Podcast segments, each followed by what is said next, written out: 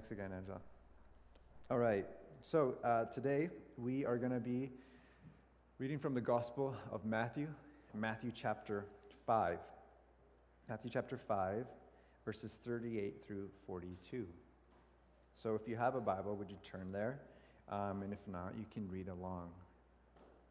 This is what Jesus says You have heard that it was said, an eye for eye, or tooth for tooth. But I tell you, do not resist an evil person. If anyone slaps you on the right cheek, turn to them the other cheek also. And if anyone wants to sue you and take your shirt, hand over your coat also. If anyone forces you to go one mile, go with them two miles. Give to the one who asks you, and do not turn away from the one who wants to borrow from you. Father, Son, and Holy Spirit. Help us to hear and see what it is that you would want for us, for our lives, and for our world through these words today, we pray. In Jesus' name, amen. This morning, I'm drawing from a few different sources uh, a guy named uh, E. Stanley Jones, um, Dallas Willard, and Gerald Johnson. Now, in his book, The Divine Conspiracy, Dallas Willard, who's a philosopher and used to teach at USC, when speaking about Jesus, says this He says, Can we seriously imagine that Jesus could be Lord if he were not smart? If he were divine, would he be dumb? He's not just nice, he'll go on to say, he is brilliant. He is the smartest man who ever lived. Whoever, not whoever. He always has the best information on everything and certainly also on the things that matter most in human life. If you don't believe Jesus is brilliant, if you don't believe that he has the best information on everything that matters most, then what you hear him say today will seem impossible to you. His words will go in one ear and out the other, and you'll leave here unchanged. But if you do hear his words, if you embrace them, there's no way you can leave unchanged. If you really hear him and embrace him today, you'll join him in what Dallas Willard calls his cosmic conspiracy to overcome evil with good. Now, in the Sermon on the Mount, Jesus outlines this way of being human that is only possible by coming into contact with Jesus. And what we're looking at today is this fifth of six examples where Jesus says, You have heard it said, but I say to you. Two weeks ago, I said that his words on marriage and divorce were the most challenging. But I think that today's words may be the most revolutionary. Today, he talks about something that seems to go against like very, our very nature, what we're inclined to do. And he teaches us about non retaliation. He teaches us about overcoming evil with good. And the way he does this is a very similar format to what he's been doing. He highlights the old command, he gives us what seems to be a new one, and then he'll usually apply it with a few different examples. And that's what he does here. So why don't we look at the old command? You have heard that it was said, eye for eye and tooth for tooth. When Jesus says this, he is working with one of the oldest laws of civilization. He is working with lex talionis, which means this law of just retribution. And it's actually found in the earliest known law book called the Code of Hammurabi. If you're into like ancient civilizations, you will, will have heard about this law book. This law book, the, the Code of Hammurabi, was formulated in around 2260 BC. And this law is also found in the Old Testament. You can see it in Deuteronomy 19, Leviticus 24, and in Exodus 21, in a section there called case laws. And if you read Exodus 21, verses 23 and 25, you, you get uh, this picture. It says this If people are fighting and hit a pregnant woman and she gives birth prematurely, but there is no serious injury, the offender must be fined whatever the woman's husband demands, and the court allows. But if there is serious injury, you are to take life for life, eye for eye, tooth for tooth, hand for hand, foot for foot, burn for burn, wound for wound, bruise for bruise. Now we hear that, and to our 21st century minds, we're like, what? That sounds pretty, it seems really like intense. But there's three things you need to know about lex talionis. this law of just retribution. One was that justice was administered by the courts, not individuals. These situations were entrusted to ju- the judges, not anyone, definitely not to individuals. And before the establishment of this law, any member of the offended family could injure or kill any member of the offending family. And we see this kind of mentality at work today in our world. We may hear about this in other countries, but we can also see it in our city. We see this at work in the gang warfare that's going on in our city. This is happening. This law took revenge out of the private hands and put it in public courts. Essentially, if revenge had to happen, it could only be taken by the courts. The second thing you need to know is that this goal was to actually limit revenge. This law limited the victim's compensation to the exact equivalent. The punishment had to fit the crime, couldn't be more. So, if someone broke your arm, you couldn't say, well, okay, I get to break your arm and your finger. It didn't work like that. This was about restricting compensation to the value of the loss. And third, it was an accommodation. It was an accommodation to fallen nature. This stipulation is properly called not a law, but a permission. It accommodated the need for revenge. It's essentially like God saying, if you must have compensation, at least make it fair. If you cannot refrain from revenge, at least be civil, foot for foot, not life for foot. The last point here is absolutely vital to understand because it was an accommodation from God's original intent. From the beginning, it has been God's will that no human being seek revenge and that no human being seek to retaliate. How do we know this? Because if you read the story of Scripture, God Himself told this to His people, Israel. If you read Leviticus 19, verse 2, God starts off by saying, Be holy, because I, the Lord, your God, am holy. And then, if you continue to read the rest of chapter 19 of Leviticus, God spells out what it means to be holy. It's God fleshing out his vision for holiness. And the climax of it is in verse 18, where he says, Do not seek revenge or bear a grudge against anyone among your people, but love your neighbor as yourself. I am the Lord. So the law of just retribution, this lex talionis, was given for those who couldn't find it within themselves to resist revenge. It was an accommodation to God's original intent for his people. And so now we come to Jesus' words. You have heard that it was said, eye for eye and tooth for tooth, but I tell you, do not resist an evil person. And now we can begin to see what Jesus is actually doing here. He is calling us back to God's prior, more perfect will. Now, of course, his wording's a little confusing what does Jesus mean when he says, do not resist an evil person? What does he mean here? Well, why don't we start with what it doesn't mean?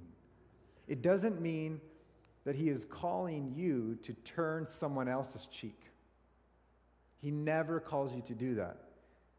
This doesn't mean if someone forces your friend or family member to walk a mile, stand by and let them. He's not saying that. It doesn't mean if someone takes advantage of your child, give them your other child. That's not what he's saying. He doesn't mean stand passively by when others are mistreated by evil persons. Jesus teaches the opposite. In Matthew 18, verse 15, he says, We are to confront those who are doing wrong. He says, If your brothers or sister sins, go and point out their fault. And he says, Do it privately at first, but he says, confront it address it. New Testament scholar Pinchas Lapide was this Jew living in Germany, and he loved the Sermon on the Mount, and he wrote a book on it. And he says, Jesus' command, love your neighbor as yourself, forbids one to stand by immobile and tolerant while the life, dignity, or security of one's neighbor is transgressed. So when he says, do not resist an evil person. He is not saying passively watch others be mistreated. That isn't it. That's not what he's calling his people to. Nor is Jesus calling us to be passive in general. Some people have mistakenly interpreted Jesus as saying that. Jesus is saying, look, when we're injured by this evil person, we're just to stand there and take it. That's not what he's saying. The temptation when hearing Jesus' words is to hear them as something completely removed from our situation, from our lives, from reality, something that doesn't work. But his words and commands are not removed from the challenges we face, from the reality of evil. He gets it. He actually gets it better than we do. So, what is he saying then when he says, Don't, do not resist an evil person? We need to understand that Jesus is judging the person and nature of the act as evil. He's calling a spade a spade. He is saying the person who wants to injure us is evil. This tells us he's not actually out of touch with reality when he calls us to this different way of life. He knows how evil is, and it's because he knows how, uh, how evil really is that he speaks the way he does. You have heard that it was said, an eye for an eye and tooth for tooth. But I tell you, do not resist an evil person. What does this mean? Well, Jesus begins to unpack the meaning of this with four illustrations, four pictures of what this looks like in practice. And as we see, this is not a call to passivity, but a call to actively overcome evil with good. So let's look at them in order.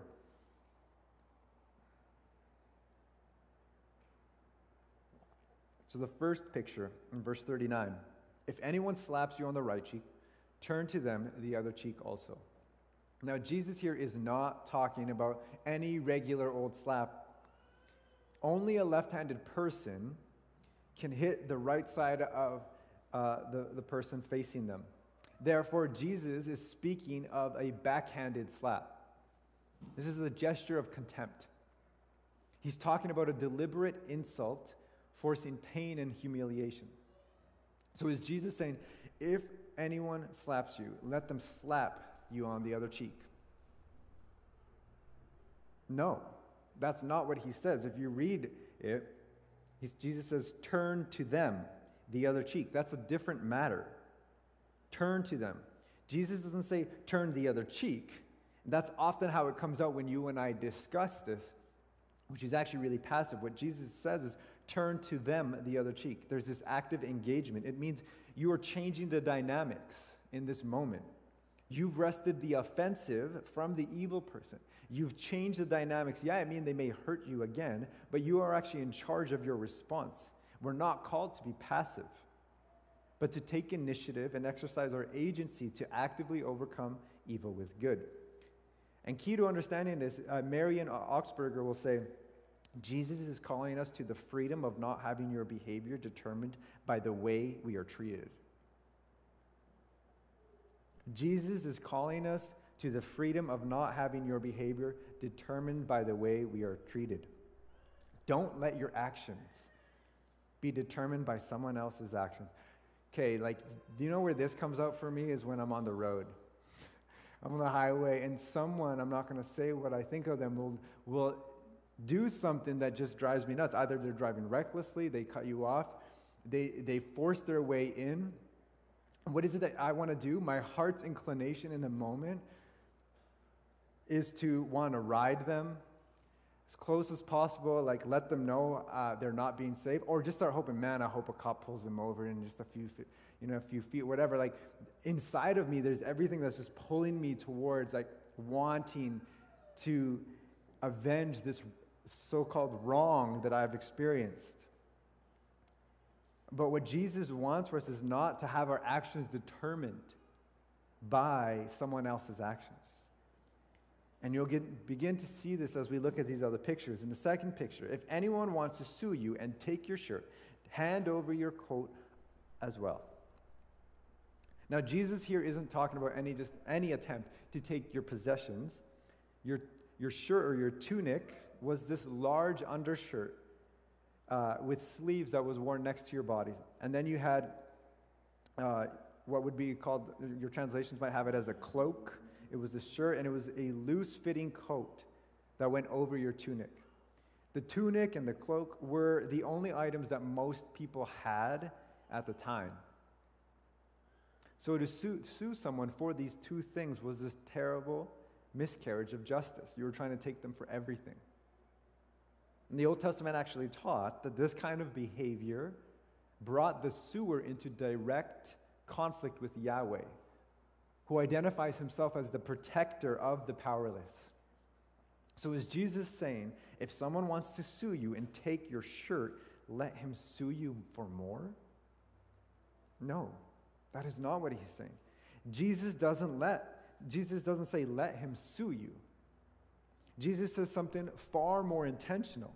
He says hand over your coat also. In other words, before they can even sue you for more, give them more. Beat them to the punch. Why?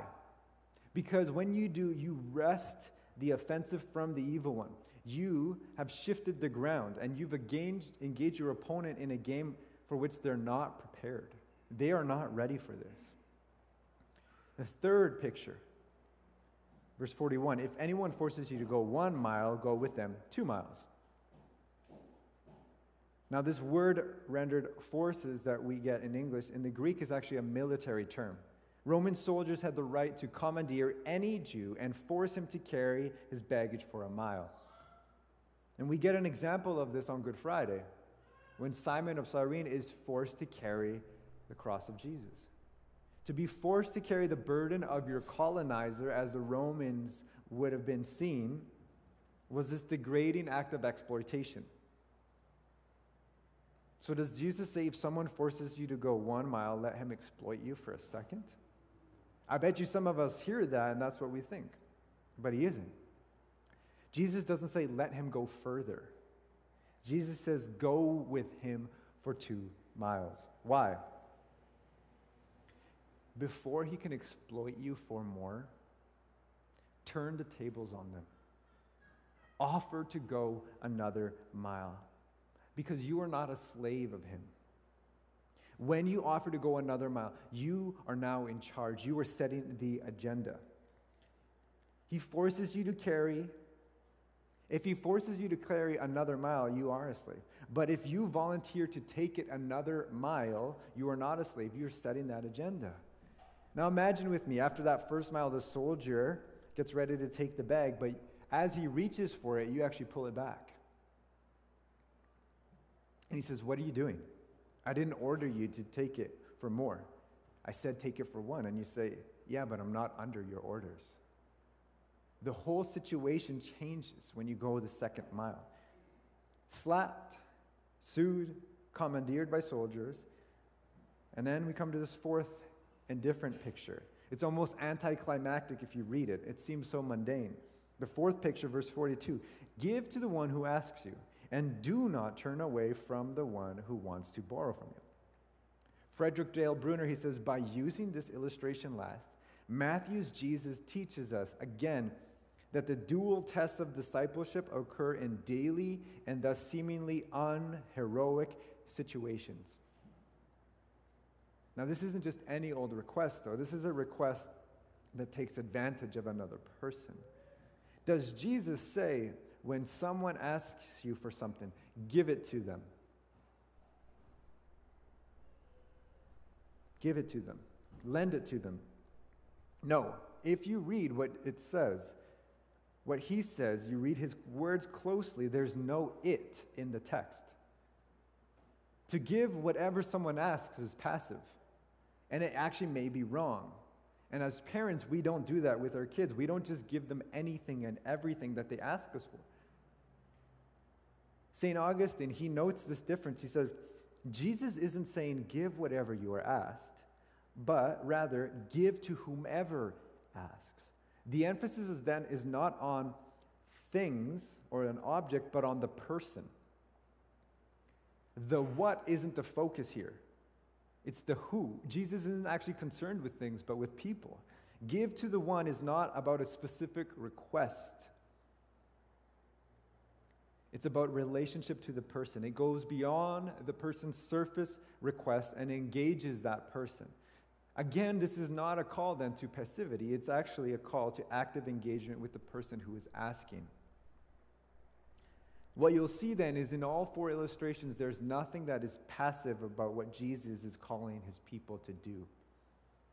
Jesus is saying, don't get even, yes, but he's also saying, instead, go.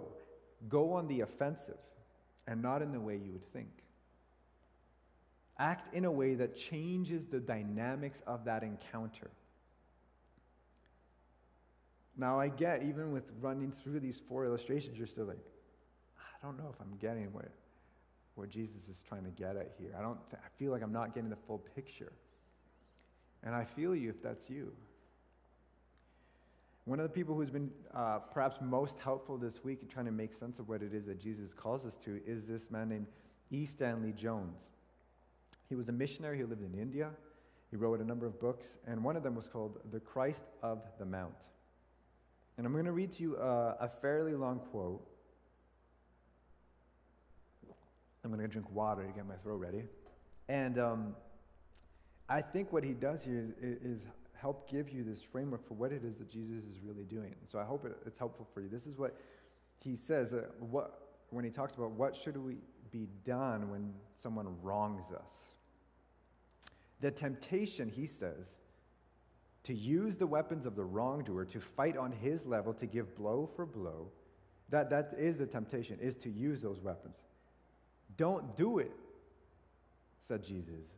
For if you do, then blows will beget blows, hate will beget hate, and you will find yourself in a vicious circle or cycle. Get out of it by rising to a higher level and by using higher weapons the level of unfailing love and the weapons of unquenchable goodwill.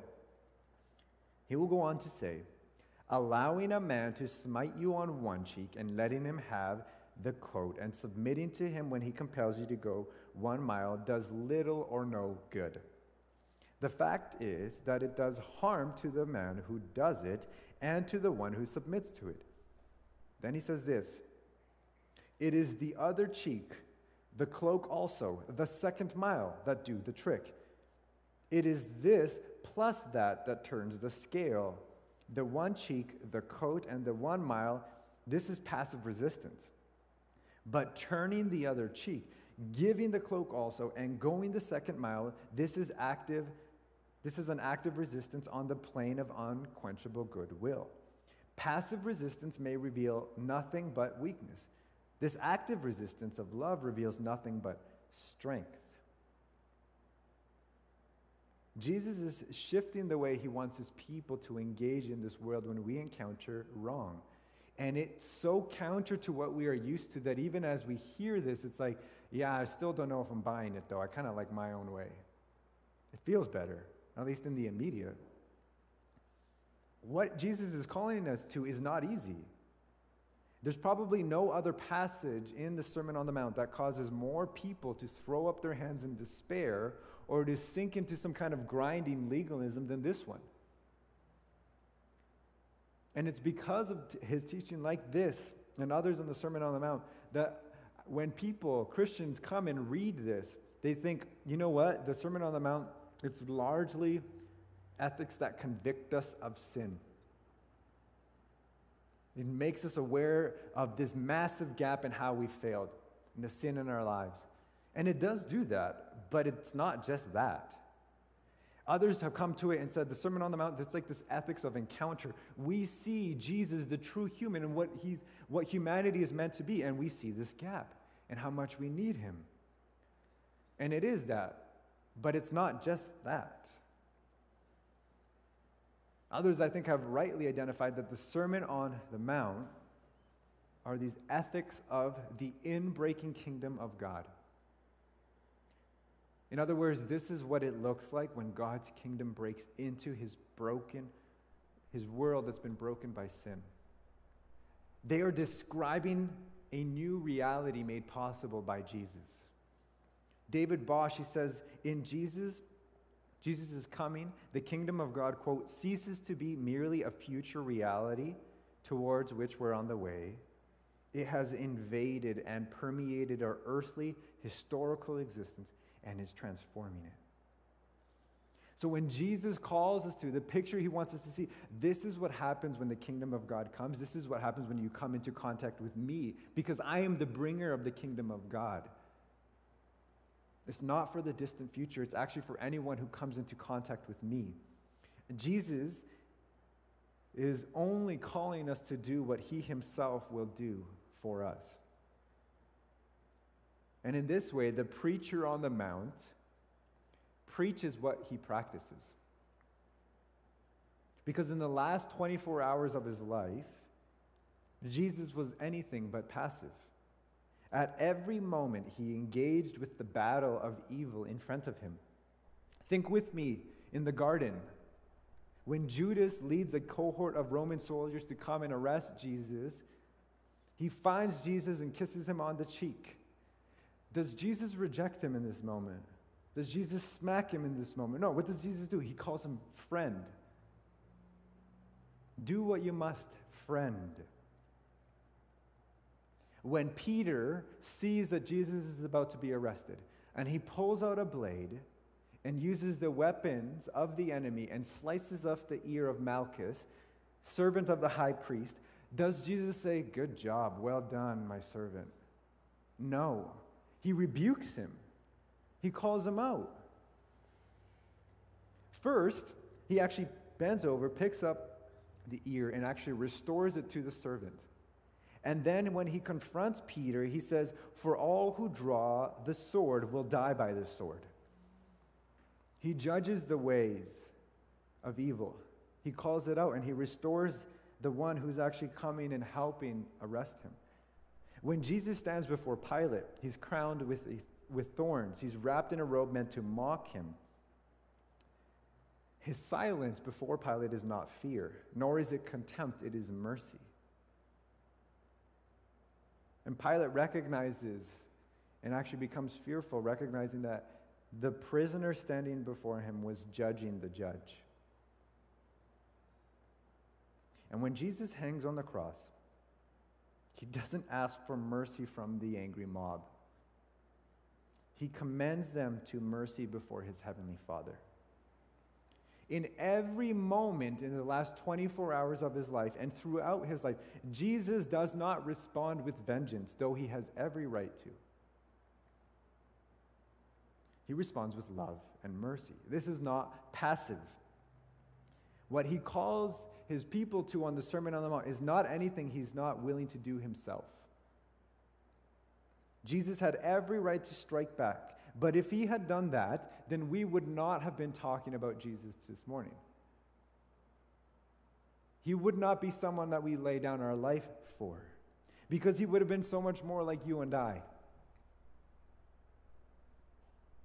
If he had struck one blow in return, that would have been the death blow to the gospel that he came to bring. Jesus refused to use the weapons of this world to establish his kingdom because his kingdom, though it's not of this world, it is for this world. He turned to us his other cheek, and in doing so, the blow did not fall on his other cheek, but actually upon our hearts. Jesus overcame evil with good, hatred with love, and the world through the cross. And this is the only way that evil can be defeated. And this is what you and I are called to as his people. And I understand that this feels so upside down. But that's only because we've been living upside down for so long.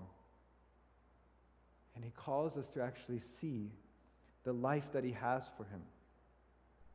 E. Stanley Jones, he highlights these three levels of life the lowest level is returning evil for good.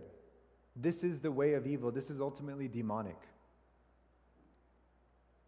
When you live in this way, you become evil. Nothing in the universe will back you.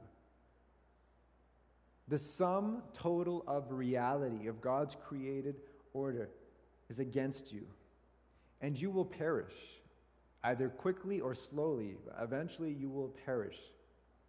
Those who love war will perish. In the eyes of the kingdom, this is pure weakness. The second level is to return good for good. This is the way of the world. This is legalistic. This is the other man's conduct determining yours. This is how the majority of the world lives. This is lex talionis. You get your code of conduct from other people's actions. You have no moral standards of your own. This is what E. Stanley Jones says. He says, You are an echo. When applied to the nations, the system leads straight to war. For you have allowed the conduct of another nation to determine yours. The lower acting nation inevitably pulls the higher acting nation down to the lower acting nation's level, and there is war. Return good for evil, and it leads to your enabling and to the possible redemption of the wrongdoer. And in, in case he is not redeemed, nevertheless you are strengthened, he says. You cannot end a war by having another war. There can't be a war that ends all wars. War has always produced more war, which is why he will say war is an attempt to act like the devil in order to get the devil out of people, and it doesn't work. It's so backwards. If you and I live on the second level of good for good, you will live like an echo. And this is not real power, this is pseudo power. Ultimately, it is weakness. And then the third level is to return good for evil. This is the highest level, this is the way of Jesus. When you come into contact with Jesus and he grabs hold of your life, you are not an echo. Not an echo of the nations or the wrongdoer, the hurtful things they do and say, do not determine how you behave. You become an echo of the one who said, Father, forgive them. You become an echo of the one who loved his enemies and prayed for them. You become an echo of the one who laid down his life for them in love. And when you draw from that source, you have pure power. When you live in this place, you become invincible. The question for you and I is not will you be an echo of someone? Every single one of us will echo. We are echoing someone. The question is of all the voices that clamor for your attention and affections, which will you echo out into this world? Don't echo evil. Don't echo your best efforts, even. Echo Jesus, the source of all good, mercy, and love. So here we come back to Dallas Willard's idea that Jesus is brilliant, that he really is brilliant. And if you don't believe it, and this will go in one ear and out the other. And if you read his book, he keeps picking up on this idea that Jesus really always has the best information on everything that matters most in life. And he says at one point, he says, to become a disciple of Jesus is to accept now that inversion of human distinctions that will sooner or later be forced upon everyone by the irresistible reality of his kingdom. How must we think of him to see the inversion from our present viewpoint? We must simply accept that he is the best and smartest man who ever lived in this world, that he is now even the prince of the kings of the earth. Then, he says, we heartily join his cosmic conspiracy to overcome evil with good. You have heard that it was said, eye for eye and tooth for tooth, but I tell you, says Jesus, do not resist an evil person. If anyone slaps you on the right cheek, turn to them the other cheek also. If anyone wants to sue you, take your shirt and hand over your coat as well. If anyone forces you to go one mile, go with them too. Give to the one who asks you, and do not turn away from the one who wants to borrow from you. This is the way of Jesus, and this is what he calls all of those who say, I am his.